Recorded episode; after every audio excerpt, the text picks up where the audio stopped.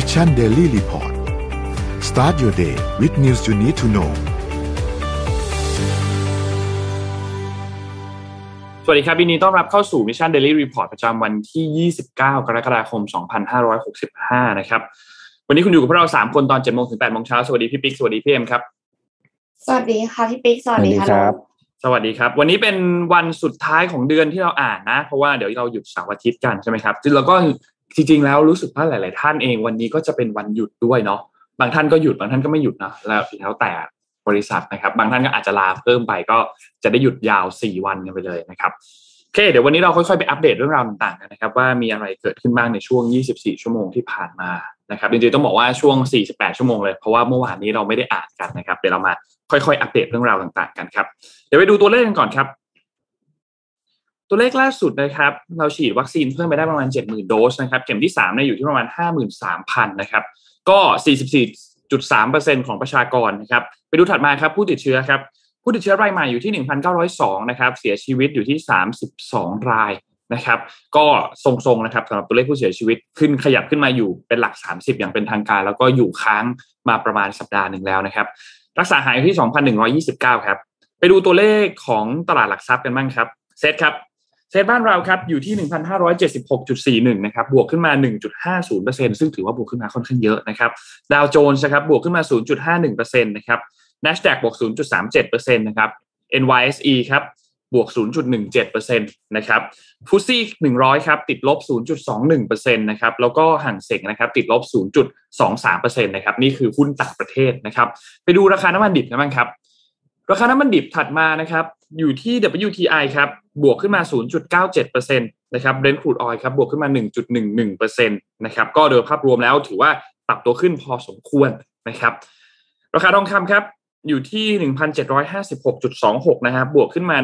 1.27% นะครับแล้วก็คริปโตเคอเรนซีเนี่ยใครที่อยู่ในแก๊งนี้วันนี้น่าจะยิ้มได้นะครับเพราะว่าบวกขึ้นมาค่อนข้างเยอะนะครับบิตคอยครับบวกขึ้นมาประมาณ 10% นะครับอยู่ที่ประมาณ 23,000 มีไปแตะเกือบจะ 24,000 ด้วยนะครับอีเธอเรียมครับอยู่ที่ประมาณ 1,700 นะครับขึ้นมาค่อนข้างเยอะเลยนะครับสำหรับอีเธอเรียมประมาณเกือบ 15% เลยนะครับ Binance ครับอยู่ที่ 274 ครับบวกขึ้นมาประมาณ 6%Solana ครับอยู่ที่41นะครับบวกขึ้นมา 12% แล้วก็ Bitcoin อยู่ที่ 2.66 นะครับบวกขึ้นมา 1.5% นะครับก็สำหรับต้องบอกว่าในช่วง24ชั่วโมงที่ผ่านมาตัวเลขบวกขึ้นมาค่อนข้างเยอะในหลายๆตัวนะครับซึ่งก็แน่นอนล่ะเพราะว่ามีเป็นผลมาจากเรื่องของการประกาศตัวเลขตัวอัตราดอกเบี้ยด้วยอัตราดอกเบี้ยที่เพิ่มขึ้น 0.75% ถูกต้องครับ 0.75 นะครับซึ่งก็จริงๆแล้วตลาดเองเขาก็คาดการณ์กันว่า 0.75 กับ 1 อยู่แถวๆนี้แหละนะครับแล้วก็พอสุดท้ายออกมาเป็น 0.75 เนี่ยก็ไม่ได้เซอร์ไพรส์อะไรไม่ได้เซอร์ไพรส์ใครเลยนะครับนักลงทุนก็คาดการณ์กันไว้อยู่แล้วว่าตัวเลขน่าจะออกมาประมาณนี้นะครับเพราะฉะนั้นตลาดหุ้นหลายๆอันก็ปรับตัวรับเป็นบวกตีขึ้นมานะครับแต่ที่ต้องจับตามองในไทยอ่ะคือการประชุมของทางด้านกนง.นะครับรู้สึกว่าจะเป็นเดือนหน้านะครับเดือนสิงหานะครับเพราะว่าตอนนี้อัตราดอกเบี้ยของเรากับของเราในที่นี้คือที่ไทยกับของที่สหรัฐเนี่ยมันแตกต่างกันค่อนข้างเยอะแล้วนะครับช่องว่างมันก็ห่างมากขึ้นเรื่อยๆประมาณ2กว่า 2% แล้วนะครับซึ่งนั่นหมายความว่าเงินมันก็จะไหลออกไปจากเราเนี่ยมากขึ้นพอสมควรในช่วงเวลาตอนนี้นะครับก็เป็นอีกหนึ่งปัจจัยที่เราต้องจับตามองครับเดี๋ยววันนี้เราค่อยๆไปพูดคุยกันครับค่ะแต่อีนี้นนพูดถึงเรื่องของตลาดหุ้นนะคะขอพาไปดูหุ้นหนึ่งค่ะซึ่งก็เป็นหุ้นที่เรารู้จักกันดีนะคะ Meta นั่นเองค่ะ Meta เนี่ยกำไรลดรายได้ลดลงค่ะเป็นครั้งแรกตั้งแต่ก่อตั้งบริษัทนี่อันนี้นี่มัน alarming หรือเปล่ามันน่าตกใจหรือเปล่านะคะเราเพิ่งคุยกันไปก่อนหน้านี้เองว่าอยากจะ make IG again ใช่ไหมคะนนท์คือกลายเป็นว่าไปเน้น Reels จนไม่รู้แล้วว่าสิ่งที่เราเห็นอยู่เนี่ยคือมันเกี่ยวข้องกับเราตรงไหนเพราะว่าตามก็ไม่ได้ตามนะคะไม่ได้ follow ไว้ทำไมถึงโชว์ให้เราเห็นจังเลยมูลค่าบริษัท Meta ที่หายไปเนี่ย 384,000 ล้านบาทค่ะโดยประมาณนะคะหลังจากที่บริษัทเนี่ยรายงานผลประกอบการไตรมาสที่2ปี2022ค่ะผู้บริหาร Facebook เนี่ยเขาบอกว่าเราเคยเจอความท้าทายมาแล้วหลายครั้งแล้วก็ผ่านไปได้ก็คือพยายามที่จะสร้างความมั่นใจนะคะไม่ว่าจะเปลี่ยนจากเดสก์ท็อปเป็นโมบายเปลี่ยนจากฟีดมาเป็นสตอรี่แล้ววันนี้ Facebook ก็จะก้าวข้ามมันไปได้อีกครั้งด้วย Reels ค่ะ คือไอ้ที่เราไม่ค่อยชอบกันนะคะนนท์เขาคิดว่าจะมาเป็นฮีโร่กอบกู้ Facebook นะคะทำไม Facebook ถึงรายได้ลดลงอันนี้เอ็มเอามาจากลงทุนแมนนะคะผลประกอบการไตรมาสที่2ปี2022ของ Meta เนี่ยคือรายได้ลดลง 1% ค่ะก็คือเหลือ1ล้านล้านบาท1ล้านล้านบาท 1 ล้าน 58,000 ล้านบาทนะคะกำไรเนี่ยลดลง 36% แต่ว่าที่กำไรลดลง 36% เนี่ยคือจริงๆแล้ว Facebook อ่ะในไตรมาสก่อนๆหน้าค่ะเขาจ้างงานคนเยอะมากเพราะว่าอย่างที่ทุกท่านทราบกันดีว่าถึงขนาดเปลี่ยนชื่อจาก Facebook เป็น Meta เพื่อที่จะเข้าสู่ Metaverse นะคะการจ้างงานเนี่ยเพิ่มขึ้นถึง 32% เพราะฉะนั้นการที่กำไรลดลง 36% เนี่ยมันก็มีผลหมายถึงว่าส่งผลมาจากการจ้างงานการลงทุนที่เพิ่มขึ้นอย่างเห็นได้ชัดนะคะในไตรมาสนี้เนี่ยเป็นครั้งแรกที่เมตามีรายได้ลดลงตั้งแต่ก่อตั้งบริษัทแต่มันคือลดลงแค่ 1% นะคือไม่ได้อะลามิ่งขนาดนั้นในขณะที่บริษัทมีค่าใช้จ่ายเพิ่มขึ้นส่วนทางกับรายได้ที่ลดลงทำให้กำไรลดควบโหยทีนี้นักลงทุนเทขายเลยค่ะเพราะว่ากลัวนะคะผลประกอบการของ Facebook เป็นทางเดียวกันกับเพื่อนร่วมอุตสาหกรรมอย่าง Snapchat และ Twitter เหตุผลหลักก็คือสภาพเศรษฐกิจค่ะทำให้คนชะลอการใช้เงินโฆษณาทางนี้ FYI ว่าถ้าดูเป็น region นะคะ region ที่ไม่เติบโตที่ลดตัวหดตัวลดลงเนี่ยคือ US แคนาดาแล้วก็ยุโรปค่ะยุโรปเนี่ย FYI ว่าเป็นเพราะว่าค่าเงิน US ดอลลาร์แข็งด้วยเพราะค่าเงิน US ดอลลาร์แข็งเนี่ยกลายเป็นว่าจากแต่เดิมที่1ยูโรเท่ากับสมมุตินะ 1.2 US ดอลลาร์เขาใช้จ่าย1ล้านยูโร Facebook ขอโทษค่ะเมตาเนี่ยควรจะบอกว่าได้ 1.2 ล้าน US ดอลลาร์แต่กลายเป็นว่าเหลือแค่1ล้าน US ดอลลาร์เพราะว่าค่าเงินมันแข็งขึ้นด้วยอันนี้คือ FYI ไว้ก่อนว่าไอ้ที่บอกว่าลดลงมันลดลงเพราะว่า currency เป็นส่วนหนึ่งแต่ว่าฝั่งที่เติบโตค่ะคือเอเชียแปซิฟิกเมืองไทยอะไรเงี้ยก็คือค่าโฆษณาก็ยังโตอยู่นะคะ Mark Zuckerberg เนี่ยเขาบอกว่าไม่รู้ว่าสภาพเศรษฐกิจจะกลับมาดีตอนไหน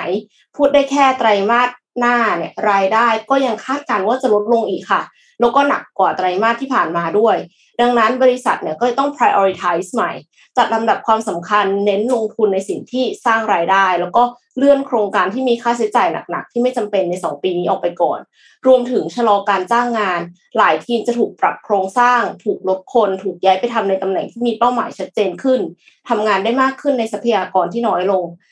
จำนวนผู้ใช้งานของ Facebook เนี่ยความเชื่อของเราคือมันน่าจะลดลงแล้วหรือเปล่ามันกลายเป็นสังคมผู้สูงอายุไหมนะคะเขาบอกว่ามันยังเพิ่มขึ้นค่ะแต่ว่าเพิ่มขึ้นนี่คือ family นะทั้งหมดเลยของ Facebook อะค่ะรวม Instagram แล้วก็โซเชียลมีเดียอื่นๆที่ Facebook มีนะคะผู้ใช้งาน Facebook เนี่ยมีเพิ่มขึ้น 3% ค่ะก็คือ 2,930 ล้านบัญชีต่อเดือนค่ะคือผู้ใช้งานอย่างน้อย1แพลตฟอร์มของบริษัท3,650 ล้านบัญชีต่อเดือนเพิ่มขึ้น 4% เข้าใจว่าคงไม่ใช่บัญชีต่อเดือนแต่คือเพิ่มขึ้น 4% ถึงคนใช้งานจะเพิ่มขึ้นแต่ว่ารายได้โฆษณาลดลงอย่างที่บอกไปในบางรีเจียนนะคะอีกความท้าทายของ Facebook เนี่ยคือ TikTok แย่งเวลาผู้ใช้งานแย่งค่าโฆษณาไปอีกนะคะ Facebook ก็เลยแก้เกมด้วยการพัฒนา Reelsซึ่งอย่างที่เรารู้จักกันดีนะคะว่าเขาเรียนแบบ TikTok แล้วก็กลายเป็นว่าเราก็เลยจะเจอสิ่งที่เราไม่ได้ follow เขาบอกว่ามันจะหนักกว่าเดิมอีกค่ะนนท์ปีหน้านะคะคนใช้ Facebook และ Instagram จะเจอโพสต์ของคนที่ไม่ได้ติดตามมากกว่า 30% ของเนื้อหาทั้งหมดเราควรจะย้ายออกกันไหมคะเมื่อวานนี้นนท์ถึงกับนั่งคิดเลยนะพี่เอมว่าแบบเฮ้ยหรือมันมีแพลตฟอร์มโซเชียลมีเดียอันไหนอีกไหมที่มันจะมาแทน Instagram ได้อะไรอย่างเงี้ยก็คุยกับเพื่อนอยู่เหมือนกันว่าแบบเฮ้ยเตรียม move out ใช่คือเรื่องการที่มันกลายเป็นวิดีโออ่ะก็อันหนึ่งเพราะนนท์ก็เข้าใจได้นะว่าคนมันจะเริ่มค่อยๆเป็นมีคอนเทนต์ที่เป็นวิดีโออ่ะมากขึ้นเนาะแต่ว่าความตั้งใจแรกของเราตอนที่เราใช้ Instagram คือเราเข้าไปเพื่อดูรูปเนาะเป็นหลักนะใช่ค่ะอันนี้ของคนที่เราฟอลค่ะใช่ใช่ใช่อันนั้นก็สำคัญมากๆเหมือนกันก็คือตอนนี้คือมันกลายเป็นแบบว่ามี suggest post อะไรพวกนี้ขึ้นมาก็เยอะพอสมควรนะครับแต่ในส่วนหนึ่งนนก็รู้สึกว่าโอเค suggest post บางอันก็ดี ก็เป็นแบบว่าเราก็อยากติดตามคนประมาณนี้เหมือนกันอะไรอย่างเงี้ยแต่ถ้าอันไหนที่ไม่สนใจเราก็กดที่ให้มันแบบเขาเรียกว่าอะไรอ่ะไม่ต้องซักเจสคนประเภทนี้อีกอะไรอย่างเงี้ยก็กดไปได้แต่ว่าก็ไม่รู้ว่าคือมันเยอะไปอ่ะแล้วเพื่อนเราอ่ะเราไม่เห็นไงประเด็นคืออันนี้เราฟอลโล่ใครแล้วเราไม่เห็นอันนั้นนะเขาเคลมว่ามันเวิร์กนะนนท์คือมาร์คเนี่ยเขาบอกว่ามันช่วยเพิ่ม engagement ของผู้ใช้งานนะคะไตรมาสที่แล้วคนใน Instagram เนี่ยดู Reels เป็นสัดส่วนมากถึง 20% แต่ไตรมาสล่าสุดเนี่ยเพิ่มเป็น 26% ไม่แน่ใจว่ามือไปถ่ายโดนหรือเปล่านะคะเพราะว่าบางทีเนี่ยมันพยายามมากเลยนะให้เราดู Reels อ่ะใน Facebook ก็เหมือนกันแล้วก็โชว์เฉพาะสิ่งที่เราแบบคือตอนเนี้ยคือตอนแรกๆอ่ะมันโชว์ค่อนข้างกระจายตอนเนี้ยคือแบบว่าเราชอบดูอะไรมันก็จะโชว์แบบนั้นมาเรื่อยๆเลยแต่ปัญหาคือไม่ใช่ออริจินอลคอนเทนต์ที่พี่เห็นคือมันชอบแบบไปเอา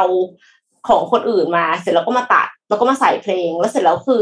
มีหลายช่องมากที่ทำแบบเดียวกันนะคะวิดีโอที่ได้ดูเนี่ยถึงแม้ว่าจะมาจากคนละช่องมันก็ซ้ำๆกันไปหมดครับที่สำคัญ Reels เนี่ยยังไม่มีการ monetize นะคะยังไม่ได้สร้างรายได้ในอัตราที่เท่ากันกับFeedและ Storiesแต่ว่า Facebook เนี่ยมั่นใจว่า Reels จะเติบโตได้ดีแล้วก็สุดท้ายจะสร้างรายได้ได้ใกล้เคียงกับ Feed เช่นกันและในส่วนของ Metaverse ค่ะ Facebook เนี่ยก็ยังเดินหน้าพัฒนาต่อไปเพราะว่าเชื่อว่าจะสร้างรายได้มหาศาลจากธุรกิจนี้ Mark เนี่ยเขาบอกว่าธุรกิจอาจจะมีมูลค่าถึง37 ล้านบาทเลยนะคะก็คือ$1 trillionแล้วก็ Facebook ก็ไม่อยากจะทำช้ากว่าคนอื่นเพราะว่ากลัวจะตกขบวนโดยสรุปก็คือ Facebook เนี่ยมีรายได้ที่ลดลงจากอุตสาหกรรมที่แย่ลงแต่ว่าบริษัทเองก็ยังกำลัง prioritize เรื่องการลงทุนหนักชะลอการจ้างงานค่ะอย่างที่บอกไปว่าที่ผ่านมามันจ้างงานหนักมากๆนะคะแล้วก็ตอนนี้ราคาปิดตลาดนะคะตลาดเนี่ยยังคงกังวลแล้วก็เทขายหุ้นของ Meta จนปรับตัวลดลงหายไปถึง 834,000 ล้านบาทนะคะแล้วถ้านับตั้งแต่ต้นปีค่ะ Meta เนี่ยหายไปแล้วเกินกว่าครึ่งหนึ่งนะคะคิดเป็นมูลค่ามากถึง8.4 ล้านบาทเลยทีเดียวค่ะมูลค่าที่หายไปตั้งแต่ต้นปีนะคะถ้าใครที่ลงไว้นี่ก็ Breast Impact นะคะแต่ว่าข่าวดีก็คือบริษัทเนี่ยกำลังพยายามทยอยซื้อหุ้นคืนอยู่คือเขายังเชื่อว่ามูลค่าบริษัทอ่ะมันสูงกว่าราคาที่ขายอยู่ในตลาดปัจจุบันค่ะก็เลยยังทยอยซื้อหุ้นคืนอยู่ก็อาจจะเป็นสัญญาณที่ดีแล้วก็คือเอ็มไปฟังนักวิเคราะห์ของต่างประเทศเนี่ยซึ่งเขาถือ Facebook ด้วยเขาถือ Meta ด้วยเนี่ยนะคะก็เลยกลายเป็นว่าเขายังมั่นใจอยู่ว่าไอ้สิ่งที่เกิดขึ้นเนี่ยมันเป็นเรื่องปกติเพราะว่า Meta เนี่ยเขาลงทุนใน Metaverse เขาลงทุนก้อนใหญ่มากนั่นคือสาเหตุที่ทำให้กำไรมันลดลงเยอะแล้วรายได้ที่ลดลงเนี่ยมันก็ลดลงแค่%เดียวเท่านั้นเองมันไม่ได้เยอะขนาดนั้นนะคะซึ่งด้วยความที่รายได้มันเยอะมาก%นึงมันก็เลยดูเยอะไปด้วยอะไรเงี้ยก็ติดตามตอนต่อไปค่ะเขาบอกว่าโซเชียลมีเดียอื่นๆก็ลดลงแต่ว่าอย่าลืมว่าเดี๋ยวค่อยพูดกันวันหลังว่าค่าแอดของ Google มันเพิ่มขึ้นค่ะคือกลายเป็นว่าคนอ่ะย้ายจาก Facebook ไปยิงแอดที่ Google แล้วหรือเปล่าดังนั้นก็ต้องติดตามตอนต่อไปค่ะครับรอดูครับคือคนทำธุรกิจขายของอะไรต่างๆนี่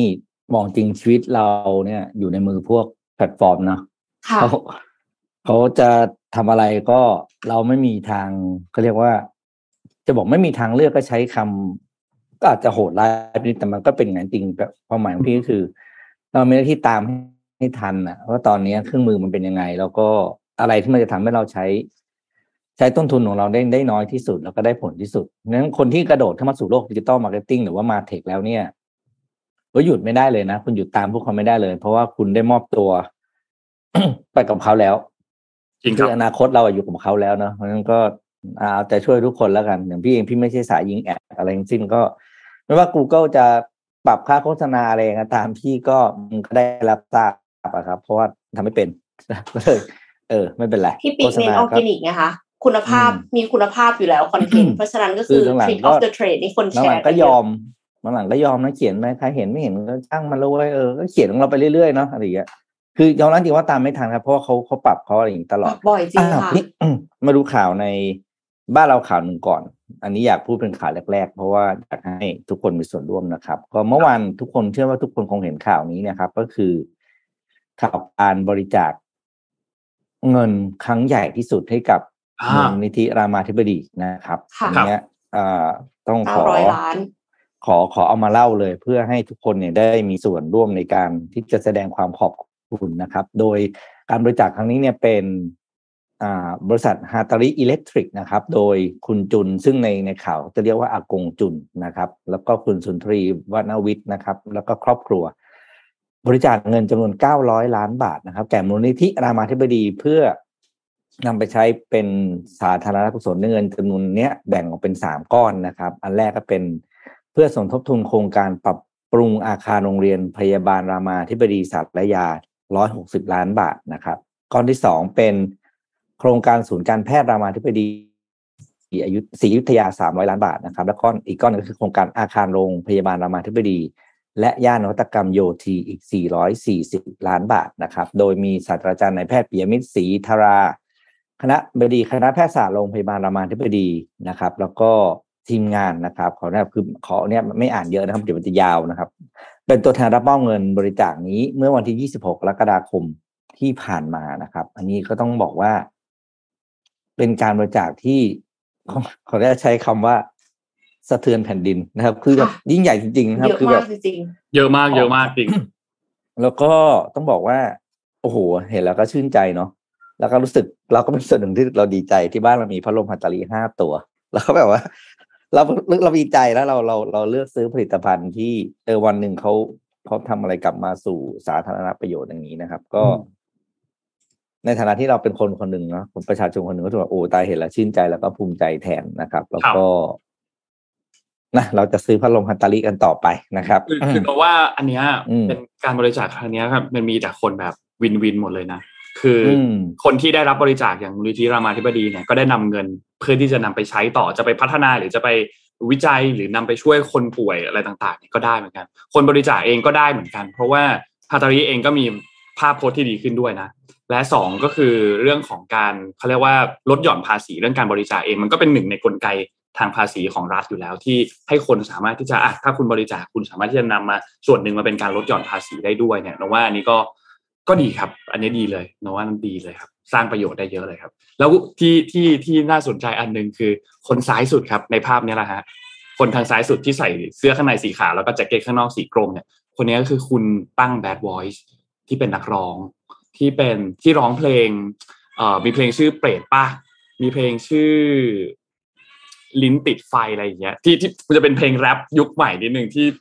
มันจะกวนๆนิดนึงอยากให้ลองไปฟังกันดูครับแต่ว่าอยู่คนซ้ายนนก็เพิ่งรู้เหมือนกันว่าเขาอยู่ในครอบครัวที่ทำตัวฮาตาริตรงนี้เพิ่งรู้เหมือนกันเพราะว่าเคยเห็นโฆษณาฮาตาริที่ทำโดยเสียงของเขาแล้วก็ใช้เพลงของตัวเปรตป่ะเหมือนกันแต่ว่าเปลี่ยนตัวไดอะล็อกไปนะครับแต่ก็นั่นแหละครับอันนี้เพิ่งรู้เหมือนกันแล้วคืออากงจุนนะคะที่เป็นคนบริจาคเงินเนี่ยจริงๆแล้วตอนเด็กๆอ่ะเขาลำบากมากเลยนะคะคือเป็นคนที่ต่อสู้ชีวิตสุดๆอ่ะคือจบป.2 แต่ว่าในที่สุดแล้วเนี่ยสามารถทำธุรกิจหลายพันล้านคือรู้สึกปลาบปลื้มในแง่ที่ว่า1คือเขาบริจาคเงินเยอะมากนะคะซึ่งคล้ายๆกับว่าอย่างที่แบบบิลเกตส์เมลินดาเกตส์เขาตั้งมูลนิธิแล้วก็ภาวนาว่าตัวเองจะบริจาคเงินเกือบทั้งหมดของเขาเลยก่อนที่เขาจะตายแต่ว่า2คือรู้สึกว่าเฮ้ยเขาสู้จริงๆเขาสู้มาได้แล้วเขาก็ไม่ได้รู้สึกว่าเฮ้ยฉันต้องกอดสิ่งนี้ไว้ให้ลูกหลานอ่ะเพราะว่ากว่าจะได้มามันลำบากอ่ะบางคนก็จะรู้สึกว่าฉันจะต้องทำให้ลูกหลานฉันสบายที่สุดอะไรอย่างเงี้ยแต่กลับกลายเป็นว่าอันนี้คือคืนประโยชน์สู่สังคมรู้สึกว่ามันเป็นสิ่งที่สอนลูกหลานได้ดีด้วยนะว่าเหมือนกับโอเคอยากจะมีเงินเยอะก็ต้องหาเองแล้วก็พอหาเองเสร็จแล้วก็ต้องสำนึกในบุญคุณด้วยว่ามันเหมือนกับว่าเราแบบจริงๆส่วนหนึ่งนะก็คือความพยายามอีกส่วนหนึ่งคือดวงใช่ไหมคะคือโชคช่วยเราก็ต้องช่วยสังคมรีเทิร์นกลับไปค่ะคือการบริจาคเงินให้กับโรงพยาบาลเนี่ยโอ้โหต้องบอกว่าที่เขามีบรินะที่บอกว่าช่วยอะไรนะที่จำไม่ได้แล้วความหมายคือถ้าบริจาคโรงพยาบาลช่วยคนชาตินี้บริจาคให้วัดได้บุญชั้นนะอะไรประมาณนี้พี่จำประโยคที่เขาเป็นโค้ดไม่ได้อ่ะคือส่วนตัวพี่เลิกพี่ไม่รู้ดีหรือไม่ดีเลิกบริจาควัดไปแล้วใช่ไหมคะพี่ไม่ได้ทำบุญกับวัดมานานมากแล้วครับนานมากทำนองเดียวกันมากจริงๆแต่ว่าอย่างเงี้ยถ้าอย่างบริจาคให้กับทางสถานพยาบาลโรงพยาบาลเนี่ยหรือโรงเรียนนะ พี่จะทำพวกนี้เยอะกว่าครับบวกหนึ่งค่ะปกติเอ็มก็บริจาคเฉพาะโรงพยาบาลเหมือนกันด้วยครับครับเดี๋ยวพาไปดูผลประกอบการบ้างเมื่อกี้น้องเอ็มเล่าให้ฟังเรื่องของ Meta ใช่ไหมครับอันนี้มาดูอีกอันนึงเป็นบริษัทเทคอีกอันนึงครับก็ไม่ค่อยดีเหมือนกันประกอบการนั่นคือ Shopify เนี่ยเป็นแพลตฟอร์มการขายของนะครับก็คล้ายๆกับ Shopee คล้ายๆอะไรพวกนี้เนาะนะครับผลประกอบการประจำไตรมาสล่าสุดของ Shopify ไม่ค่อยดีครับขาดทุน 1.2 พันล้านเหรียญสหรัฐนะครับก็ที่น่าตกใจก็คือรายได้ 1.3 พันล้านนะแต่ขาดทุน 1.2 พันล้านคือแทบจะเท่าคือขายไปขาดทุนไปนะครับแล้วก็มีการเลิกจ้างงาน 10% ของพนักงานด้วยนะครับสาเหตุหลักที่ Shopify เนี่ยมีผลประกอบการไม่ค่อยดีก็แน่นอนก็คือเรื่องของการแข่งขันที่ค่อนข้างรุนแรงนะครับแล้วก็ต้นทุนในการดำเนินงานที่สูงโลจิสติกคอสที่เพิ่มขึ้นมานะครับแล้วก็จำนวนของการเข้ามาซื้อซ้ำเนี่ยลดลงอย่างน่าตกใจซึ่งอันนี้สาเหตุก็อาจจะคือเรื่องของการแข่งขันกันนะครับทำให้ผู้ซื้อเนี่ยหันไปซื้อผ่านแพลตฟอร์มอื่นๆนะครับซึ่งอันนี้เป็นการรายงานผลประกอบการที่ขาดทุนเป็นไตรมาสที่2ติดต่อกันแต่ไตรมาสก่อนเนี้ยขาดทุนมากแต่ไม่เยอะนะครับอันนี้ก็เลยทำให้เกิดความกังวลกับนักลงทุนว่าแล้วไตรมาสต่อไปเนี่ยซึ่งแต่ก็คือไตรมาสปัจจุบันเนี้ยเดือน7 8 9เนี่ยเป็นเดือนที่ต้องบอกว่าเป็นชิ้นเป็นชี้ตายเดือนหนึ่งเลยนะเพราะเป็นเดือนซัมเมอร์นะครับพอซัมเมอร์ที่ฝั่งยุโรปสหรัฐอเมริกาเป็นช่วงใช้ตังค์ของเขานะครับแล้วก็เป็นตัวตัดสินเลยแล้วเพราะว่าการแข่งขันมันจะสูงสุดเป็นช่วงเวลาที่คนออกมาใช้ชีวิตซื้อของแต่งตัวไปเที่ยวไปปิกนิกอะไรพวกนี้มันจะเป็นอะไรต่างๆพวกนี้แหละนะครับเพราะฉะนั้นเนี่ยเป็นเค้าเรียกเป็น3เดือนที่ต้องบอกว่าการแข่งขันของท็อปปิ้งแพลตฟอร์มเนี่ยคือดูเดือดที่สุดนะครับเพราะว่าพอช่วงวินเทอร์เนี่ยพอวินเทอร์มันจะเป็นช่วงการแข่งขันแต่ไม่ลดราคาละเพราะว่าเป็นช่วงที่คนซื้อของน้อยนะครับคือแข่งแหละแต่ไม่ลดราคามากก็ลองดูครับว่าจะเป็นยังไงแต่ว่าตอนนี้สัญญาณของบริษัทเทคในสหรัฐอเมริกาเริ่มส่งสัญญาณไม่ดีนะครับไม่ว่าจะเป็นแพลตฟอร์มอะไรหลายอย่างนั้นใครที่ลงทุนในหุ้นเทคของฝั่งยุโรปสหรัฐอเมริกาไว้ตอนนี้จะร่มๆนะครับจะร่มๆอดใจนิดนึงนะครับแล้วก็รอดูอีกสักควอเตอร์นึงว่าเป็นยังไงนะครับรอดูครับจะรอทุกอย่างไม่ได้นะคะมาดูต่อครับไหนๆพูดถึงไปแล้วพอสมควรก็เลยขอเจาะรายละเอียดกันเลยละกันกับเฟดนะครับธนาคารกลางสหรัฐเนี่ยเมื่อวันก่อนเมื่อ2วันที่ผ่านมาเนี่ยเพิ่งมีการประชุมนะครับแล้วก็ได้ข้อสรุปเกี่ยวกับการขึ้นอัตราดอกเบี้ยว่ารอบนี้เนี่ยขึ้นไป 0.75% นะครับอย่างที่พี่เอ็มบอกแล้วซึ่งก็ทำให้ตอนนี้เนี่ยปัจจุบันเนี่ยอัตราดอกเบี้ยของสหรัฐเนี่ยมาอยู่ในระดับที่อยู่ประมาณ 2.25 ถึง 2.50 นะครับซึ่งห่างจากไทยค่อนข้างเยอะไทยเราอยู่ที่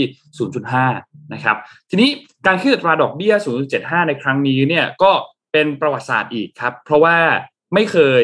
ขึ้นอัตราดอกเบี้ย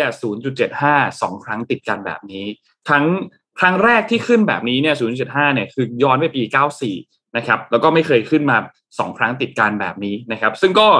แถลงการครั้งนี้ของเฟดเนี่ยนะครับก็มีการพูดถึงบอกว่ายังคงจะมีการเดินหน้าปรับขึ้นอัตราดอกเบี้ยต่อไปซึ่งหมายความว่าหลังจากนี้ในการประชุมครั้งต่อไปก็คงจะมีการขึ้นอัตราดอกเบี้ยอีกแต่จะขึ้นเท่าไหร่อันนี้รอติดตามกันอีกทีนึงนะครับรวมแล้วก็เป้าหมายหลักของเฟดตอนนี้ยังคงต้องการที่จะ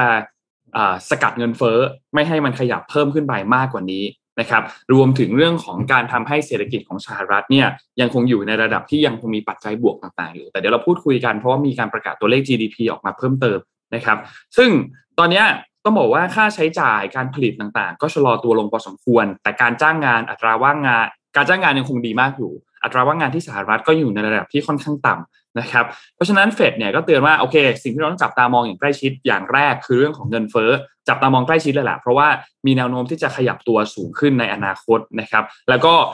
สภาวะเศรษฐกิจตอนนี้ก็ยังมีหลายปัจจัยที่ยังไม่แน่นอนอยู่พอสมควรที่ส่งผลกระทบต่อเรื่องของเงินเฟ้อไม่ว่าจะเป็นการแพร่ระบาดของโควิดแล้วก็ราคาอาหารราคาพลังงานก็ยังพุ่งสูงอยู่เพราะว่าสงครามในยูเครนรัสเซียเองก็ยังไม่ได้จบลงนะครับกิจกรรมทางเศรษฐกิจทั่วโลกเองก็มีการชะลอตัวลงพอสมควรด้วยนะครับโจโรพาเวลเองก็บอกว่า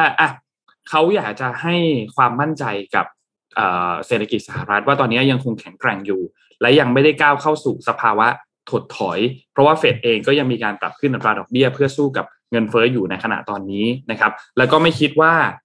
เศรษฐกิจของสหรัฐจะเข้าสู่ภาวะถดถอยแบบที่นักวิเคราะห์หลายๆท่านเนี่ยกังวลกันกับเรื่องนี้นะครับซึ่งก็โอเคเอาละเขาก็ปรับอัตราดอกเบี้ยขึ้นไปกันเรียบร้อยแล้วเนี่ยนะครับแต่ที่ต้องดูและน่าสนใจมากอีกอันนึงเนี่ยนะครับคือตัวเลขการประกาศ GDP ครับตัวเลขการประกาศ GDP ของสหรัฐที่เพิ่งมีการประกาศออกมาเนี่ยนะครับพบว่าไตรมาสที่2เนี่ยหดตัวลงมา 0.9% นะครับก่อนหน้านี้เนี่ยไตร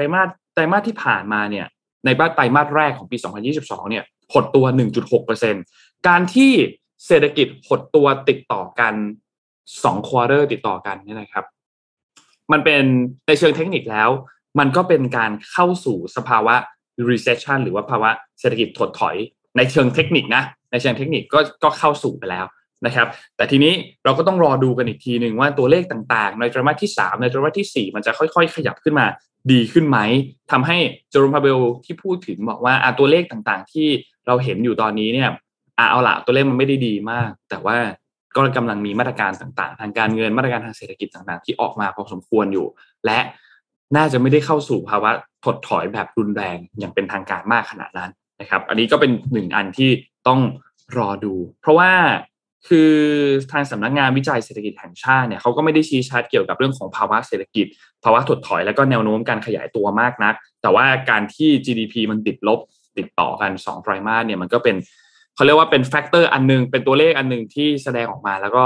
บอกอะไรหลายๆอย่างเหมือนกันอันนี้ก็เป็นเรื่องที่เราก็ต้องรอติดตามกันต่อไปนะครับอีกเรื่องนึงที่เกี่ยวข้องกับสหรัฐเหมือนกันก็คือจำได้ไหมครับว่าโจไบเดนติดโควิดแล้วก็สีจิ้นผิงเนี่ยมีการส่งเขาเรียกว่าส่งข้อความแล้วกันว่าแบบว่าก็ขอให้ปลอดภัยขอให้แข็งแรงนะครับและจะมีการพูดคุยกันยกหูโทรศัพท์คุยกันในช่วงปลายเดือนนี้ซึ่งสิ่งนั้นมันเกิดขึ้นเมื่อวานนี้ครับเมื่อวานนี้วันที่28เนี่ยนะครับมีการพูดคุยต่อสายโทรศัพท์คุยกัน2ชั่วโมงกว่าเลยและท็อปิกที่หนีไม่พ้นเลยก็คือเรื่องของประเด็นไต้หวันนะครับเมื่อวานนี้เนี่ยทางด้านทำเนียบขาวเดี๋ยวได้มีการออกแถลงการมานะครับในเว็บไซต์เนี่ยนะครับก็พูดถึงเรื่องนี้แหละครับว่ามีการพูดคุยกันระหว่างประธานาธิบดีของจีนและประธานาธิบดีของสหรัฐอเมริกานะครับซึ่งก็เป็นการเขาเรียกว่ารักษาช่องทางการติดต่อไว้อีกหนึ่งช่องทางเนี่ยนะครับก็คือทางถือสายโทรศัพท์พูดคุยกันนะครับประเด็นต่างๆที่มีการพูดถึงเนี่ยนะครับแล้วก็จริงๆแล้วมีหลายประเด็นนะครับไต้หวันเป็นประเด็นหนึ่งที่เป็นประเด็นหลักและนอกจากนั้นก็ยังมีเรื่องของสภาวะอากาศที่เปลี่ยนแปลงเรื่องของความมั่นคงทางสาธารณสุขนะครับ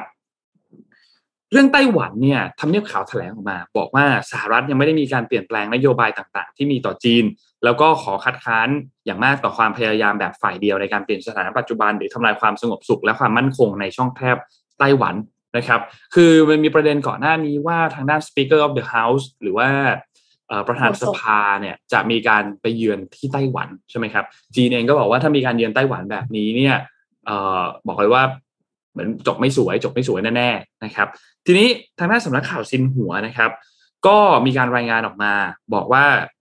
โจไบเดนเนี่ยยังยืนยันถึงการยึดมั่นในหลักจีนเดียวและก็ไม่มีการเปลี่ยนแปลงแล้วก็อ้างว่า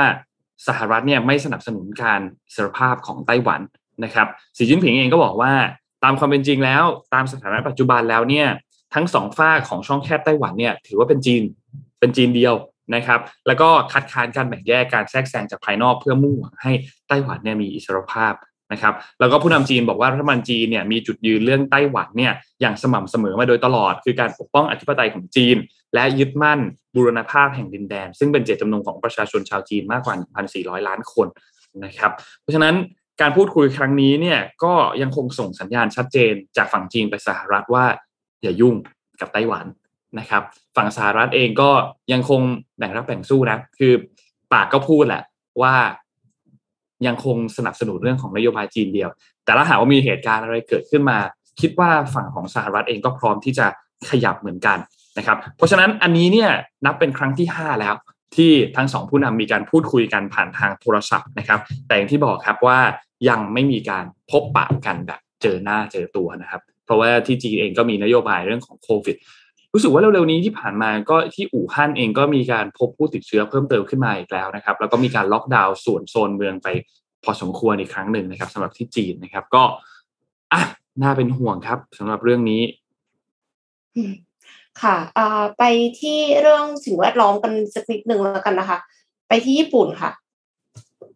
ญี่ปุ่นเนี่ยเขาเดินหน้าเตรียมใช้มูลวัวผลิตไฟฟ้าปั่นไฟสะอาดด้วยขยะอินทรีย์แล้วนะคะญี่ปุ่นเนี่ยเขาพลิกขยะจากฟาร์มมาสร้างพลังงานไฟฟ้าเดินหน้าเพื่อเป้าหมายลดคาร์บอนภายในปี2050ค่ะปัจจุบันนี้อย่างที่ทุกท่านก็ทราบกันดีว่าโลกกำลังเผชิญวิกฤตพลังงานที่เพิ่มขึ้นนะคะและยังโดนซ้ำเติมไปด้วยรัสเซียยูเครนนะคะหลายประเทศเนี่ยเขาก็เริ่มมองหาวิธีการสร้างพลังงานใหม่ๆล่าสุดก็มีการจับมือบริษัทผู้พัฒนาด้านพลังงานในแคนาดาค่ะที่หยิบเอาขยะในฟาร์มอย่างมูลวัวที่ญี่ปุ่นมาสร้างประโยชน์ด้วยการสร้างโรงงานก๊าซชีวภาพที่ใช้มูลวัวเพื่อผลิตไฟฟ้าทดแทนโรงงานที่ใช้มูลวัวแห่งนี้จะเป็นโรงงานที่ผลิตไฟฟ้าหมุนเวียนโดยใช้ก๊าซชีวภาพโดยที่ย่อยสลายแบบไม่ใช้ออกซิเจนจากฟาร์มในจังหวัดโอกายามะซึ่งจะช่วยกันลดการปล่อยก๊าซคาร์บอนไดออกไซด์ได้ประมาณ 13,500 ตันหรือเทียบเท่ากับการลดการใช้รถยนต์บนท้องถนนได้ประมาณ 2,900 คันต่อปีโดยแต่ละวันโรงงานจะย่อยสลายมูลวัว 250 ตันแบบไม่ใช้ออกซิเจนค่ะซึ่งจะสามารถนำไปใช้เป็นก๊าซชีวภาพสำหรับเชื้อเพลิงให้ระบบเครื่องกำเนิดความร้อนพลังงานร่วม CHP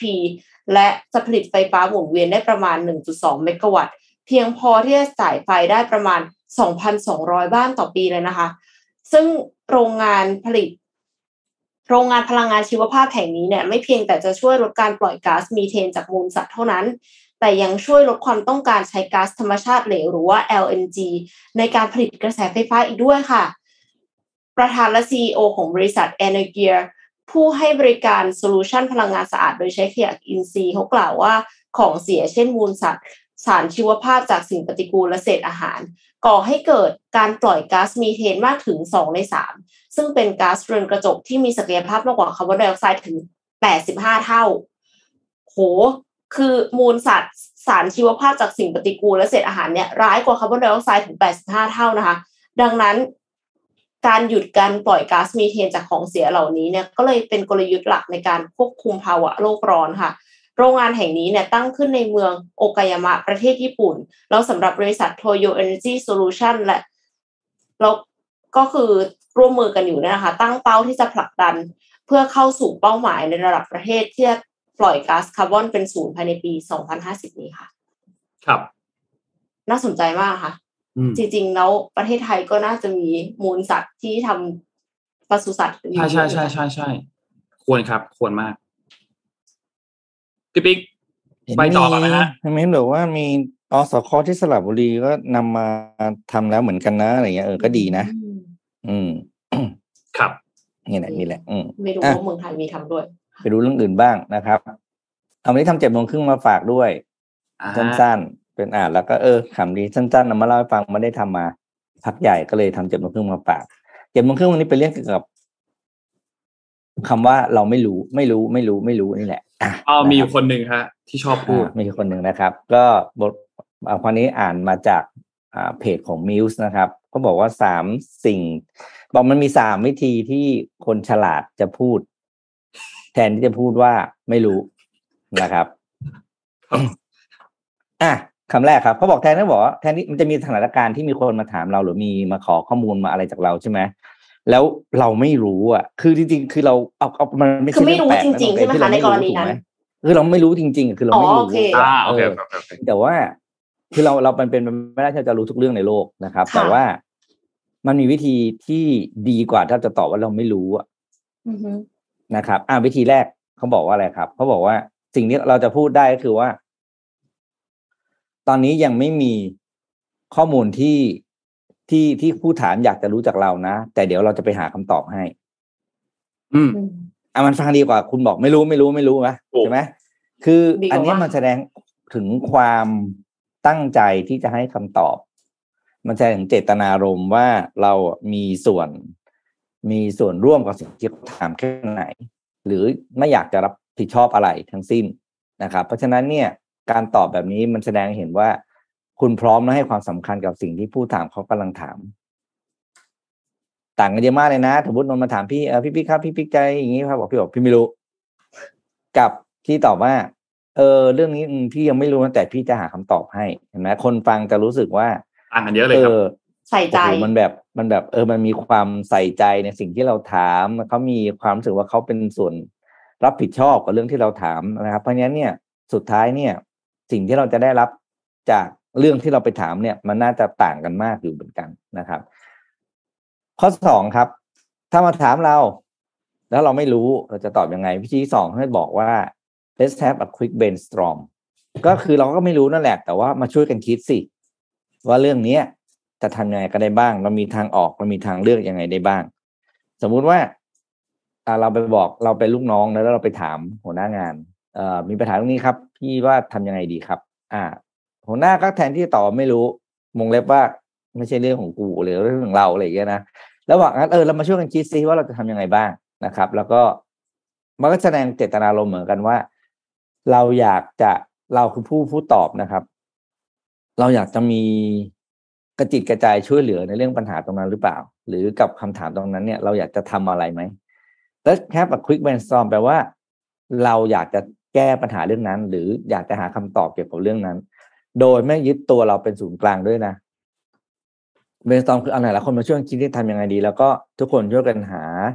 ช่วยกันให้ข้อมูลที่เป็นประโยชน์แล้วคนที่เขาได้ต้องการคำตอบเขาจะได้คำตอบที่ดีที่สุดไปเองโดยที่เขามาร่วมฟังตรงนี้นะครับคำพูดที่3ที่เราจะพูดได้ก็คือ I know an expert who can help with this ผมรู้ว่าผมจะไปหาคำตอบนี้ได้จากที่ไหนก็คือไม่ใช่จากเรานะเราไม่รู้อะแต่ว่าเรารู้จักคนเก่งผู้เชี่ยวชาญที่จะตอบเรื่องนี้ให้เดี๋ยวจะแนะนำให้อันนี้ก็เป็นการแสดงถึงความใจกว้างนะครับว่าเราเป็นคนอย่างไรเรายอมรับว่าเราไม่รู้อย่าลืมนะครับว่าคนที่เป็นคนที่ทำงานเก่งได้รับการยอมรับได้ข้อหนึ่งคือต้องยอมรับตัวเองก่อนโดยเฉพาะยอมรับว่าตัวเองไม่รู้เรื่องอะไรแล้วก็เปิดโอกาสตรงนั้นน่ะให้คนที่เขารู้ดีกว่าเราทำแทนเราพูดแทนเราแสดงความเห็นแทนเรานะครับนั้นกรณีถ้าใครมาถามเราเรื่องนี้รู้เรื่องนี้ไหมเรื่องนี้พี่ไม่รู้อ่ะแต่ว่าเดี๋ยวจะให้เพื่อนหรือคนที่เขาเก่งกว่ามาบอกให้โอ้โหคนที่ได้รับคำตอบแบบนี้เนี่ยมีความหวังมากนะแล้วก็รู้สึกว่าคนที่เขาไปถามเนี่ยมีความจริงใจมากคือมันดีกว่าการไม่รู้แต่ต้องใช้คำว่าตอบส่งเดชนึกออกปะคือไม่รู้แล้วก็ตอบไปเพื่อตัวเองดูดีในสายตาทุกคนว่าเฮ้ยฉันรู้ทุกเรื่องนะครับเพราะฉะนั้นเนี่ยคือตอบไปอะไรไปไม่รู้แล้วคนก็ไปใช้งานแล้วบางทีมันเกิดความเสียหายหนักกว่าเดิมอีกนะหนักกว่าคุณไม่ตอบอะไรแล้วให้เขาไปหาคำตอบนั้นจากคนอื่นซึ่งเขาอาจจะไม่ได้คำตอบจากคนที่ถูกต้องก็ได้นะครับฉะนั้นเนี่ยบทความนี้เขาก็ทิ้งท้ายไว้บอกว่าความเป็นผู้นำเนี่ยไม่ได้หมายความว่าคุณจะเป็นคนที่มีคำตอบให้ทุกคนตลอดเวลานะแต่เป็นการแสดงว่าคุณเนี่ย committed ก็คือพร้อมที่จะช่วยหาคำตอบในทุกๆเรื่องที่จำเป็นทุกคำตอบไม่จำเป็นต้องมาจากเราครับแต่เราจะช่วยหาคำตอบที่ทีมหรือทุกคนต้องการได้นะครับนี่คือคนที่มีความเป็นผู้นำอย่างแท้จริงนะครับแล้วก็บอกว่าอย่าพูดแค่ว่า I don't know เพราะว่าการพูดแค่นั้นหรือการแสดงออกแบบนั้นเนี่ยมันบอกอะไรได้หลายอย่างเกี่ยวกับตัวผู้พูดนะครับนี่แหละ 7:30 น.วันนี้ครับครับโดนมากค่ะฝากสมมูลส่งให้ด้วยนะฮะคนนั้นนะฮะส่งให้ถึงนะครับส่งเลยฮะแท็กเลยอย่างเงี้ยหรอแท็กเลยหรือว่าส่งตรงก็ได้ครับแท็กได้หรือเปล่าแท็กอาจจะได้ครับแท็กอาจจะได้อยู่ครับโอเคคอมเมนต์ไม่ได้แต่คอมเมนต์ไม่ได้ครับเมื่อวานไม่พูดดีกว่าจะพูดถึงเมื่อวานนี้วันเกิดแฮร์รี่เคนนะครับดาวยิงของสเปอร์นะครับนนท์พามาดูเรื่องนึงครับเกี่ยวกับเรื่องของเพกาซัสนิดนึงครับมีข้อมูลอัปเดตเพิ่มเติมกันพอสมควรนะครับหลายๆท่านน่าจะจำข่าวได้นะครับที่มีการรายงานสื่อจริงๆแล้วต้องบอกว่าไม่ใช่แค่ที่ประเทศไทยแต่ว่ารายงานกันทั่วโลกเลยนะครับเกี่ยวกับเรื่องนี้นะครับคือสปายแวร์ตัวนึงที่ชื่อว่าเพกาซัสสปายแวร์ตัวนี้เนี่ยจริงๆแล้วเนี่ยเราเคยมีการรายงานข่าวกันไปแล้วครั้งหนึ่งเหมือนกันเมื่อปีที่แล้วนะครับช่วงเดียวกันนั่นแหละเดือนกรกฎาคมนั่นแหละนะครับแต่ว่าปีนี้เนี่ยมันมีกลับมาอีกแล้วนะครับเดี๋ยวนนท์จะพาไปเล่าอัปเดตกันแบบ สดๆเลยเพราะว่าเพิ่งมีเมื่อวานซืนเนี่ยเพิ่งมีข้อมูลเพิ่มเติมจากของพรรคก้าวไกลที่มีการเอาเอกสารเนี่ยมาเปิดเผยให้ดูนะครับทีนี้ที่มาที่ไปของเพกาซัสเนี่ยต้องบอกว่าในปี59นะครับเดือนสิงหาคมเนี่ยตอนนั้นเนี่ยมีการตรวจพบขึ้นครั้งแรกนะครับแล้วในตอนนั้นเนี่ยก็ต้องบอกว่าโทรศัพท์มือถือเนี่ยของนักกิจกรรมด้านสิทธิมนุษยชนคนหนึ่งใน UAE เนี่ยได้รับเหมือนเป็นแบบฟิชชิงนั่นแหละก็คือมีข้อความมามีลิงก์ให้กดพอกดเข้าไปปุ๊บก็ทำให้มัลแวร์ตัวนี้เนี่ยเข้าไปในเครื่องนะครับซึ่งก็ผ่านมาความสามารถของตัวเปกาซัสตัวนี้เนี่ยต้องบอกว่าหลักๆแล้วเนี่ยเราจะเห็น3แบบนะครับอย่างที่1ก็คือฟิชชิงนั่นแหละคือมีลิงก์มีอะไรมาให้เรากดนะครับพอมาให้เรากดปุ๊บพอกดเข้าไปเนี่ยก็เรียบร้อยโทรศัพท์เราก็จะถูกแฮกถูกเข้าไปล้วงข้อมูลอะไรบางอย่างได้นะครับแบบที่2คือเฮ้ยคุณไม่ต้องกดลิงก์อะไรเลยจริงๆแล้วเนี่ยแค่คุณไปรับสัญญาณอะไรบางอย่างอยู่ในพื้นที่นึงเนี่ยแล้วถ้าเขามีข้อมูลของคุณเนี่ยเขาก็สามารถที่จะเจาะเข้ามาในโทรศัพท์ได้เลยนี่คือแบบที่2แบบที่3คือไม่ต้องมีเลยครับเขามีแค่เบอร์โทรศัพท์คุณหรือเขามีแค่อีเมลแค่นั้นเขาก็สามารถที่จะเจาะเข้ามาในโทรศัพท์ของคุณได้แล้วซึ่งมันน่ากลัวมากนะการที่ละเมิดสิทธิได้ขนาดนั้นเลยเหรอคะถูกต้องครับไม่ต้อง OTP แล้วเรากดเลขอะไรอย่างงี้เขาสามารถที่จะใช้โทรศัพท์เราได้เท่ากับที่เราใช้โทรศัพท์ตัวเราเองเลยโดยที่ความปลอดภัยเข้ามาได้เลยซึ่งพอเป็นแบบนั้นเนี่ยต้องบอกว่าบริษัทใหญ่ๆไม่ว่าจะเป็น Microsoft เป็น Google เป็นอะไรต่างๆเนี่ยมีการยื่นฟ้องต่างๆให้มีการดำเนินคดีเกี่ยวกับทางด้านของ NSO ก็คือผู้ที่ถูกกล่าวหาว่าอยู่เบื้องหลังในการที่จะผลิตตัวซอฟต์แวร์ตัวนี้เนี่ยนะครับจริงๆแล้ว Apple เองก็มีการฟ้องร้องเหมือนกันนะครับซึ่งต้องบอกว่ามีสื่อมวลชนที่เข้าไปตรวจสอบเรื่องนี้เนี่ยเยอะมากนะครับแล้วก็พบว่าไอ้ตัว Pegasus Project อันนี้เนี่ยมีเบอร์โทรศัพท์มากกว่า 50,000 หมายเลขที่ถูกสอดแนมและใครบ้างที่ถูกสอดแนมก็หนีไม่พ้นผู้นำประเทศสมาชิกราชวงศ์นักการทูตนักธุรกิจนักการเมืองนักข่าวนักกิจกรรมทางการเมืองเนี่ยนะครับก็มีเพียบเลยซึ่ง NSO เนี่ยปฏิเสธข้อกล่าวหาทั้งหมดแล้วบอกว่าเฮ้ยซอฟต์แวร์นี้เราออกแบบมาจริงถูกแต่ไอตัวซอฟต์แวร์อันนี้เนี่ยจุดประสงค์หลักๆของมันเนี่ยคือนำไปใช้สอดส่องอาชญากรผู้ก่อการร้ายผู้ที่นำเข้าหรือว่าส่งยาเสพติดอะไรต่างๆเนี่ยและสูบสร้างขึ้นเพื่อใช้งานในกองทัพและที่สำคัญคือคนที่จะซื้อเนี่ยเขาไม่ได้ขายให้ใครก็ได้แต่เขาขายให้กับคนที่เป็นรัฐบาลเท่านั้นนะครับทีนี้รัฐบาลเนี่ยสหรัฐเองก็มีการขึ้นบัญชีดำกับ NSO Apple เองก็ยื่นฟ้อง NSO เหมือนกันนะครับ Apple เนี่ยมีการส่งข้อความทางอีเมลอันนี้แหละถ้าใครเคยเห็นเนี่ยคือโทรศัพท์คุณอันตรายพอสมควรแล้วถ้าได้ข้อมูลอีเมลแบบนี้คือ Apple กำลังบอกว่าเฮ้ยโทรศัพท์ของคุณเนี่ยมีการถูกเจาะเข้าไปนะมีการถูกเจาะเข้าไปในโดยช่องทางแบบของ Pegasus เนี่ยมีความเสี่ยงนะเพราะฉะนั้นคุณควรที่จะจัดการยังไง Apple ก็มีข้อคำแนะนำมา1 2 3 4ทีนี้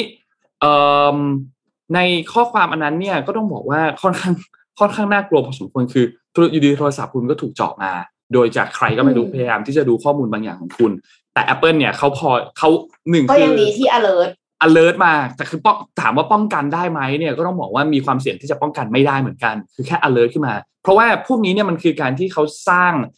อธิบายง่ายๆก็คือเหมือนมันมีล็อกอยู่อันนึง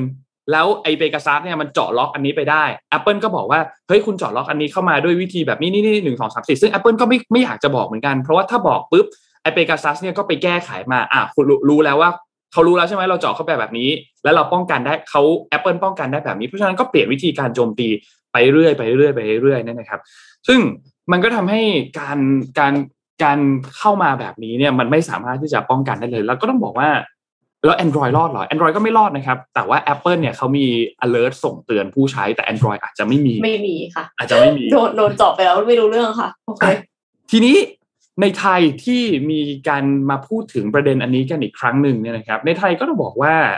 ILAW เนี่ยมีการเปิดเผยรายงานอันนึงออกมาบอกว่า30นักวิชาการนักกิจกรรมทางการเมืองเนี่ยถูก spyware เนี่ยสอดแนมซึ่งเขาก็จะมีหลักฐานซึ่งก็ต้องบอกว่าเป็นหลักฐานที่ยังเป็นหลักฐานอ่อนอยู่นะครับแต่แนวโน้มก็ชี้ไปทางว่าอาจจะเป็นฝั่งของทางด้านรัฐบาลไหมที่เป็นคนซื้อตัวซอฟต์แวร์ตัวนี้เข้ามาและซอฟต์แวร์ตัวนี้เนี่ยเจาะเข้าไปในโทรศัพท์มือถือต่างๆของนักกิจกรรมต่างๆเพราะว่าก็ได้รับ alert จากทางด้านของ Apple เหมือนกันนะครับทำให้ข้อมูลส่วนใหญ่ที่อยู่ในมือโทรศัพท์มือถือเนี่ยก็เป็นเป้าหมายในการถูกโจมตีนะครับทีนี้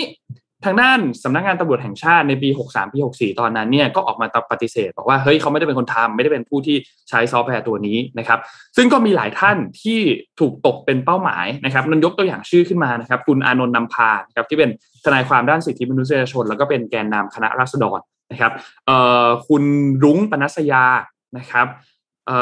คุณจตุพัฒน์นะครับหรือว่าไผ่นะครับไผ่ทะลุฟ้านะครับแล้วก็มีนักวิชาการนะครับมีรองศาสตราจารย์ดร.ประจักษ์ก้องกิรตินะครับที่เป็นอาจารย์จากคณะรัฐศาสตร์ของม.ธรรมศาสตร์นะครับถูกโจมตี2ครั้งนะครับมีรองศา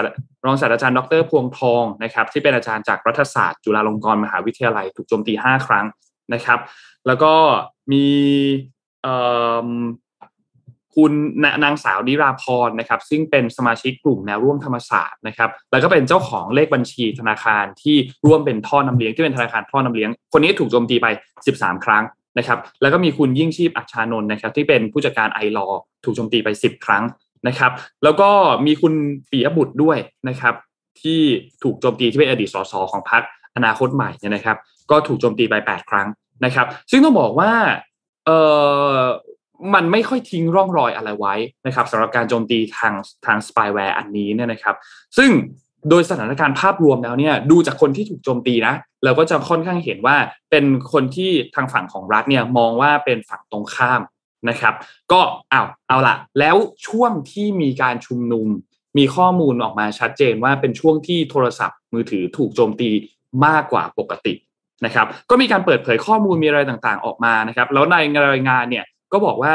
บางคนอาจจะได้รับคำเตือนจาก Apple บางคนไม่ได้รับคำเตือนจาก Apple แต่ก็มีการสืบสวนข้อมูลไปซึ่งเขาบอกไม่ได้ว่าเขาสืบสวนข้อมูลมายังไงเพราะถ้าเขาบอกเปกาซัสก็จะไปทำการแพ็คข้อมูลนั้นนะแพ็ควิธีการเข้ามาโจมตีนั้นเพื่อหาวิธีการโจมตีแบบใหม่เข้ามานะครับทีนี้เรื่องราวเนี่ยมันก็ยาวมาจนถึงมันมีจริงๆมีดีเทลอีกพอสมควรนะครับแต่ว่านนท์จะไม่ได้เล่าลงไปในรายละเอียดมากนะแต่ว่ายาวมาจนถึงการอภิปรายไม่ไว้วางใจในสภา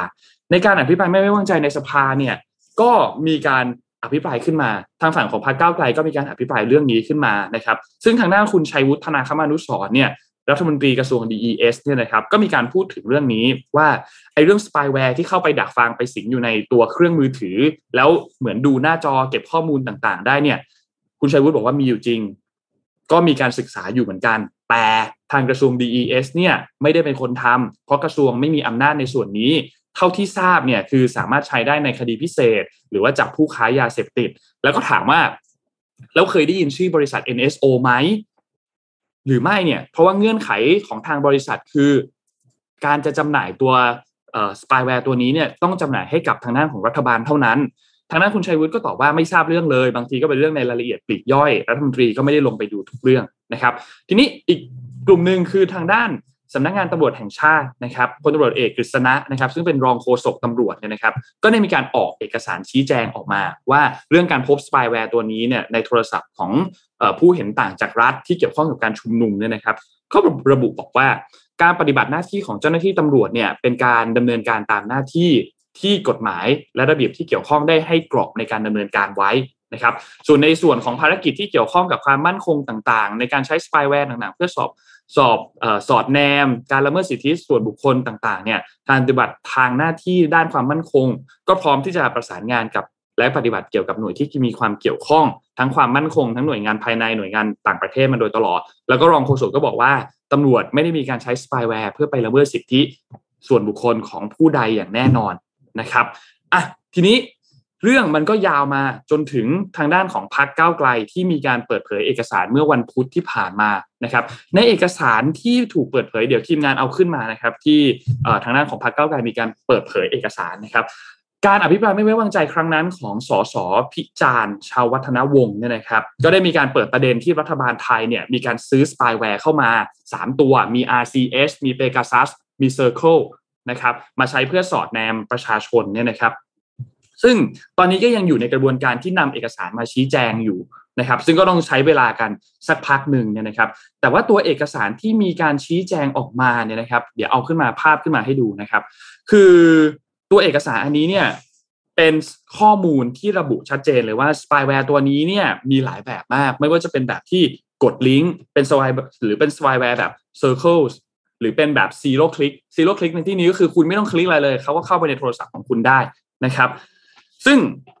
ก็จะแสดงข้อมูลให้เห็นชัดเจนว่ามันสามารถเจาะเข้าไปในข้อมูลที่อัปเดต iOS ได้อยู่ในระดับเท่าไหร่เพราะฉะนั้นไอ้ iOS หรือว่าข้อมูลซอฟต์แวร์อัปเดตเนี่ยถ้าเขามีมาให้อัปเดตท่านอัปเดตนะครับเพราะว่าถ้าการที่เขาอัปเดตมาให้เขาก็จะแพชต่างๆในช่องทางการป้องกันไม่ให้ตัวสปายแวร์พวกนี้เนี่ยมันถูกเจาะเข้ามานะครับและตัวเลขที่สำคัญคือ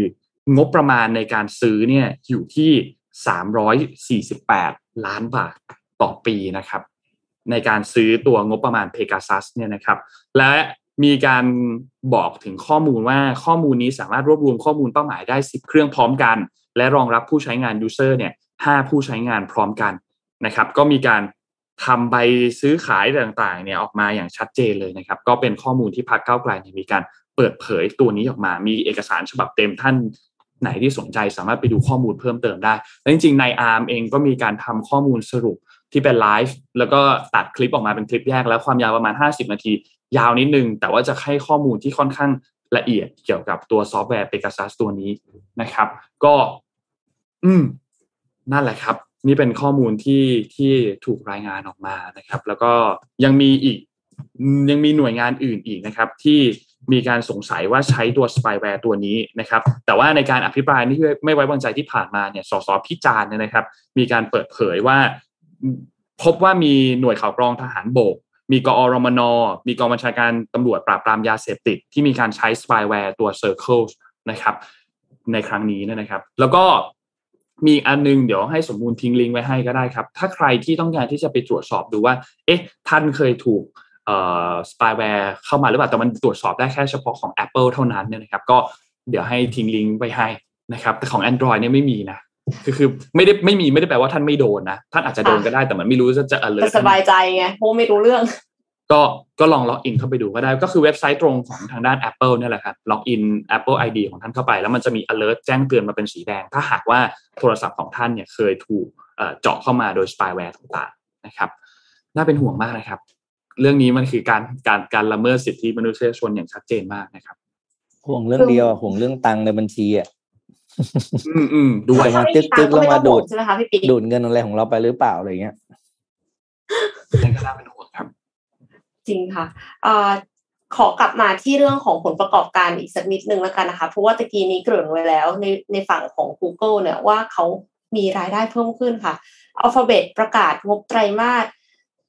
มีรายได้รวมเพิ่มขึ้น 23% นะคะแล้วก็ในส่วนของ Google Cloud เนี่ยก็ยังคงเติบโตสูงค่ะคือ Google Cloud เนี่ยเติบโตสูงมากๆเลยนะคะคือมีรายได้ 6.3 พันล้านเหรียญค่ะแต่ว่ายังขาดทุนอยู่ค่ะในไตรมาสที่2ปี2022เนี่ย Alphabet มีรายได้รวม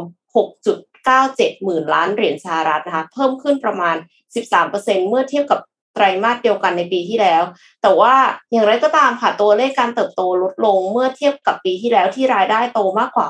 62% คือไซส์ใหญ่ขนาดนั้นรายได้มันโตมากกว่า 62% ได้ด้วยนะคะธุรกิจโฆษณาเนี่ยก็ยังคงเป็นรายได้หลักของ Alphabet โดยมีรายได้กว่า 4.07 หมื่นล้านเหรียญสหรัฐในส่วนของ Google Cloud มีรายได้รวม 6.3 พันล้านเหรียญสหรัฐเติบโต 35.6% แต่เมื่อหักค่าใช้จ่ายต่างๆเราก็ยังขาดทุนอยู่858ล้านเหรียญสหรัฐซึ่งก็ขาดทุนเพิ่มขึ้นจากปีก่อนถึง 45% ค่ะสันดาพิชัยผู้เป็น CEO ของ Alphabet และ Google เนี่ยก็ไม่ได้กังวลมากนักนะคะโดยให้ความเห็นเพิ่มเติมว่าบริษัทกำลังลงทุนในด้านเทคโนโลยีเพื่อสร้างผลิตภัณฑ์ที่สามารถเติบโตได้ในระยะยาวค่ะคือคล้ายๆ Facebook อ่ะลงทุนเยอะมากนะคะนั่นก็เลยเป็นสาเหตุที่ทำให้อาจจะมีผลขาดทุนอยู่บ้างในบางธุรกิจรายได้ของธุรกิจนี้เนี่ยกำลังเติบโตอยู่ก่อนหน้านี้ก็มีการเปิดตัว Google Public Sector เพื่อรองรับลูกค้ากลุ่มรัฐบาลในสหรัฐแล้วก็ยังมีการพัฒนาผลิตภัณฑ์ด้าน Cyber Security แล้วก็ Google Workspace เพิ่มเติมอีกด้วยคือก่อนหน้านี้เอ็มเอามาเล่าให้ฟังว่า Google Doc อะค่ะสามารถที่จะเอา signature ของเราแปะลงไปได้แล้วก็ขออนุมัติเอา signature คนอื่นให้คนอื่น sign มาด้วยนะคะซึ่งอันเนี้ยมันแข่งตรงเลยกับ startup ตัวนึงชื่อว่า DocuSign คือกลายเป็นว่า Google เนี่ย heads on กับ DocuSign แล้วก็ Adobe ด้วยค่ะเหมือนกับไอ้ Adobe Acrobat อะค่ะที่ปกติแล้วถ้าสมมุติว่าใช้เป็นแบบโปรก็คือถึงจะใส่ซิกเนเจอร์เข้าไปได้ ตอนนี้กลายเป็นว่าคนอาจจะย้ายมาใช้ Google Workspace ซึ่งถูกกว่า Adobe แล้วก็สามารถที่จะใช้ฟังก์ชันได้เหมือนกันแล้วล่าสุดเนี่ย Google Meet ก็สามารถอัดวิดีโอแล้วก็เอาไปใส่ขอโทษไม่ได้อัดวิดีโอไลฟ์ใน YouTube ได้เลยครับหมายความว่าถ้าสมมติว่าเราอยากจะไลฟ์ใน Facebook เนี่ยปกติแล้วอย่างปัจจุบันเนี้ยเราก็ใช้ Zoom กันอยู่ใช่ไหมคะแต่ว่าถ้าเรามี Google Workspace เราสามารถที่จะไปไลฟ์ในช่องทางของ YouTube ได้เพราะฉะนั้นก็อาจจะไม่ได้ต้องพึ่ง Zoom แล้วใครที่ใช้ Google Workspace อยู่ก็อาจจะไม่ได้มาเป็นลูกค้า Zoom แต่ว่าอาจจะหันไปใช้ Google Workspace แบบจ่ายต่างแทนเพื่อที่จะไลฟ์ออกผ่านทางช่องทาง YouTube ได้แล้ว YouTube Shorts เนี่ยเขาก็บอกว่ามีคนดูเพิ่มขึ้นเหมือนกันค่ะนนท์คือคล้ายๆกันกับในฝั่งของ Reels แต่ว่าเพิ่มขึ้นเยอะกว่ามากทางนี้มันไม่เหมือนกันตรงที่ว่าเวลาเราดู YouTube เราดูคนไม่รู้จักอยู่แล้วเราไม่ได้ว่าตั้งใจจะไปดูคนที่เราฟอลดังนั้นการที่เห็น YouTube Shorts เนี่ยมันไม่ได้น่ารำคาญแต่พอเห็น Reels ก็ยังคงยืนยันอยู่ว่าอยากจะเห็นคนที่เราฟอลนะคะครับแล้ว Reels บางทีมันเป็นคลิปอะไรขออนุญาตใช้คำแบบคลิปอะไรก็ไม่รู้บ้าๆบอๆนึกออกปะซึ่ง18บวกบางทีอะไรก็ไม่รู้ว่าเต็มไปหมดเลยก็เลยรู้สึกว่ามันก็เป็นสิ่งที่ annoying เหมือนกันแต่ก็เขาคงทดลองอะไรบางอย่างอยู่ครับพี่ยังเชื่อว่าถ้าคนที่เป็นสายมาเทรดจะรู้สึกว่าเรื่องนี้เป็นเรื่องปกติมากที่เขาจะทดลองทำอันนู้นอันนี้สุดท้ายเพราะอย่างลืมว่า Facebook เองก็ปรับตัวเองมาโอ้โหไม่รู้กี่ครั้งแล้วเนาะแล้วปรับทุกครั้งมามันก็เวิร์กทุกครั้งแหละแม้ว่าช่วงแรกมันก็จะมีปัญหาบ้างเขาคนใช้ก็จะบ่นๆกันนะสุดท้ายเนี่ยเจ้าของแพลตฟอร์มก็ชนะอยู่ดีแต่คิดว่ารอบนี้จะนานแค่ไหนเท่านั้นเองคือถ้าสมมติว่ามันไม่เวิร์กเดี๋ยวเขาก็จะปรับแล้วก็ปรับกลับไฟล์ทูนกลับไปเท่านั้นเองคือมันไม่ได้ว่าปรับแล้วมันถาวรใช่ไหมคะพวกนี้มันอยู่ที่เขาจะเบิร์ดอะไรนะปรับซ้ายปรับขวาอยู่ที่ผลของมันนั่นเองนั่นแหละพวกนี้พอเวลาเขาวัดเนี่ยเขาวัดก็คือวัดจำนวนนาทีที่เราเข้าไปอยู่ในแพลตฟอร์มอ่ะถ้าเขาปรับแล้วจำนวนนาทีที่เราใช้อยู่มันลดลงเรื่อยๆก็แสดงว่ามันไม่เวิร์กละเขาก็ปรับใหม่นะครับเดี๋ยวไปดูผลประกอบการอีกที่นึงแล้วกันวันนี้เป็นวันแห่งการรายงานผลประกอบการรวมไตรมาสที่2McDonald's กับ Chipotle ครับChipotle นะครับก็คือ2ร้านฟาสต์ฟู้ดชื่อดังรายใหญ่ในสหรัฐอเมริกาก็ออกมาเล่าเรื่องของผลประกอบการให้ฟังนะครับแต่ว่าอันนี้เป็นเชิงของเรื่องของโอเปอเรชั่นแล้วกันนะครับไม่ได้พูดเรื่องตัวเลขเยอะแยะอะไรมากมาย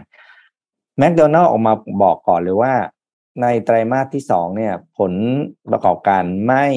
ค่อยดีนี่สิ่งที่เขาสังเกตเห็นนะครับอันนี้ตามเนื้อข่าวของ CNBC ผมขอเนี่ยใช้คำตรงๆนะตามนั้นเพราะว่ามันไม่รู้จะใช้คำอะไรเขาบอก low income customer นะครับมาเข้าร้านบ่อยน้อยลงนะครับทำให้เกิดจำนวนทราฟฟิกภายในร้านเนี่ยไม่มากขึ้นกว่าแต่ก่อนซึ่งแน่นอนว่าทางMcDonald'sก็คาดการณ์ว่าแน่นอนเป็นผลมาจากเรื่องของราคาของอาหารเมนูอาหารภายในร้านที่เพิ่มขึ้นนะครับแล้วก็รายได้ของคนที่ลดลงนะครับโดยMcDonald'sเปิดเผยมาว่า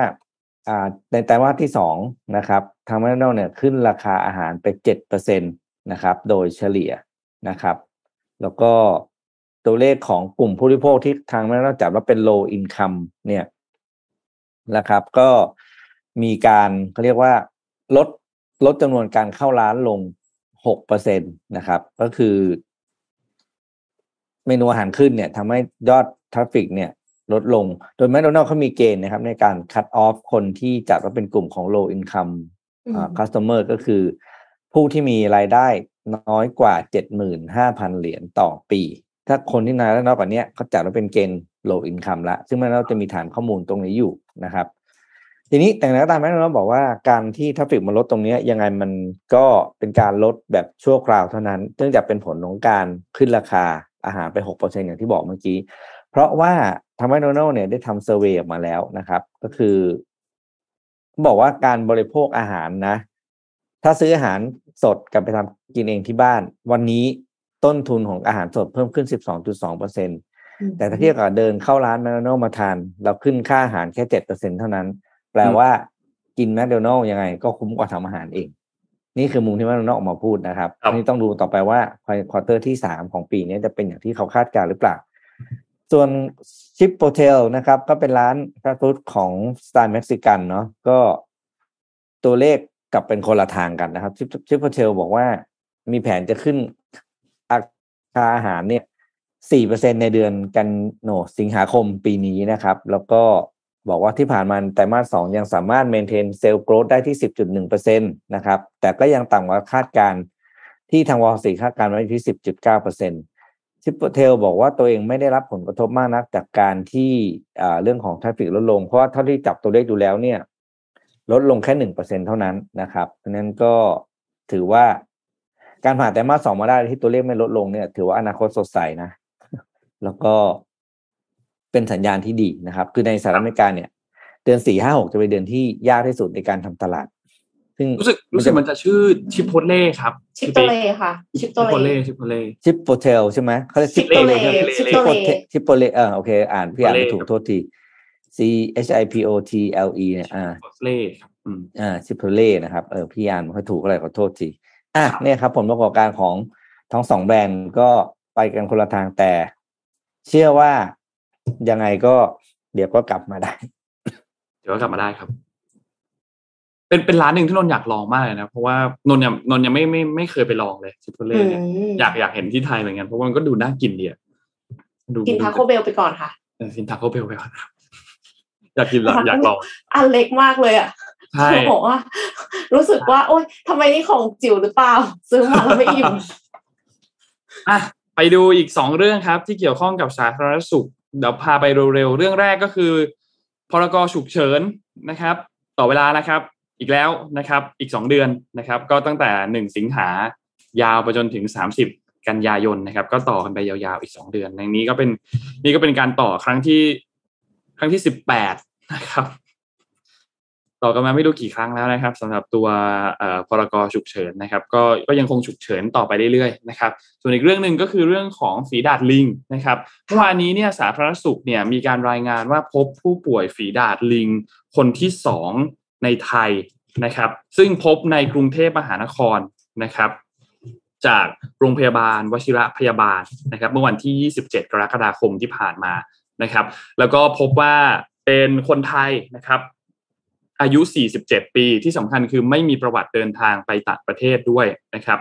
แล้วก็เริ่มมีอาการตั้งแต่วันที่14กรกฎาคมนะครับเริ่มมีการปวดเมื่อยต่างๆแล้วก็เริ่มมีตุ่มหนองต่างๆเกิดขึ้นมาตามร่างกายนะครับแล้วก็มีการซื้อยามาทาไม่อะไรต่างๆแต่สุดท้ายก็เอาล่ะไปรักษาต่อที่โรงพยาบาลในวันที่27กรกฎาคมนะครับซึ่งอาการเนี่ยไม่ได้รุนแรงมากแล้วก็อยู่ในการดูแลของแพทย์ในห้องที่แยกออกมาเพื่อป้องกันการแพร่กระจายเชื้อนะครับแล้วก็ผู้ป่วยเนี่ยมีการให้ข้อมูลว่าครอบครัวคนใกล้ชิดต่างๆเนี่ยรวมกันแล้วเนี่ยประมาณ10คนนะครับซึ่งหลังจากที่มีผื่นเกิดขึ้นบนตามตัวเนี่ยก็มีการแยกตัวออกจากผู้อื่นในบ้านแล้วก็ตอนนี้ก็ติดตามอยู่นะครับสำหรับผู้ที่ใกล้ชิดอีก10ท่านนะครับก็เป็นการรายงานคอนเฟิร์มนะครับว่าเป็นผู้ติดเชื้อฝีดาษลิงรายที่2ของประเทศไทยนะครับเพราะฉะนั้นประชาชนเองก็ระมัดระวังตัวด้วยนะครับหลังจากนี้นะครับก็ประมาณนี้ครับอีก2เรื่องที่เกี่ยวข้องกับสาธารณสุขครับเรื่องพรกฉุกเฉินกับเรื่องของฝีดาษลิงรายที่2ใครที่อยู่ในกรุงเทพมหานครมันก็ใกล้เข้ามาเรื่อยๆนะครับตอนแรกเราพบที่ภูเก็ตใช่ไหมครับค่ะอันนี้อยู่ในกรุงเทพนะครับก็ระมัดระวังตัวกันด้วยค่ะมีหลายโรคเลยครับช่วงนี้ใช่น่าจะครบไหมครับพี่มีเรื่องอะไรอีกมั้ยครับวันนี้ก็วันสุดท้ายของเดือนนะครับแล้วก็เราหยุดกันเสาร์อาทิตย์2วันนะครับใครที่ไปเที่ยวกันหยุดยาว4วันก็ขอให้เดินทางกลับบ้านอย่างปลอดภัยด้วยนะครับเที่ยวเอนจอยกันให้สนุกนะครับระมัดระวังตัวกันด้วยนะครับวันนี้ขอบคุณ SCB ครับผู้สนับสนุนแสนใจดีของเรานะครับขอบคุณ SCB มากๆนะครับที่คอยให้การสนับสนุนพวกเรามาโดยตลอดนะครับและขอบคุณดีน่าโทนิวนะครับน้ำเต้าหู้ออร์แกนิกหอมอร่อยดีกับสุขภาพให้คุณออร์แกนิกได้ทุกวันนะครับอยู่นี่เลยมี2สีนะครับก็ฝากดีน่าโทนิวไว้ด้วยนะครับและขอบคุณท่านผู้ฟังทุกๆท่านครับที่ติดตาม Mission Daily Report ครับแล้วเราพบกันใหม่อีกครั้งนึงในวันจันทร์ครับขอให้มีความสุขกับวันหยุดครับสวัสดีครับ Mission Daily Report Start your day with news you need to know.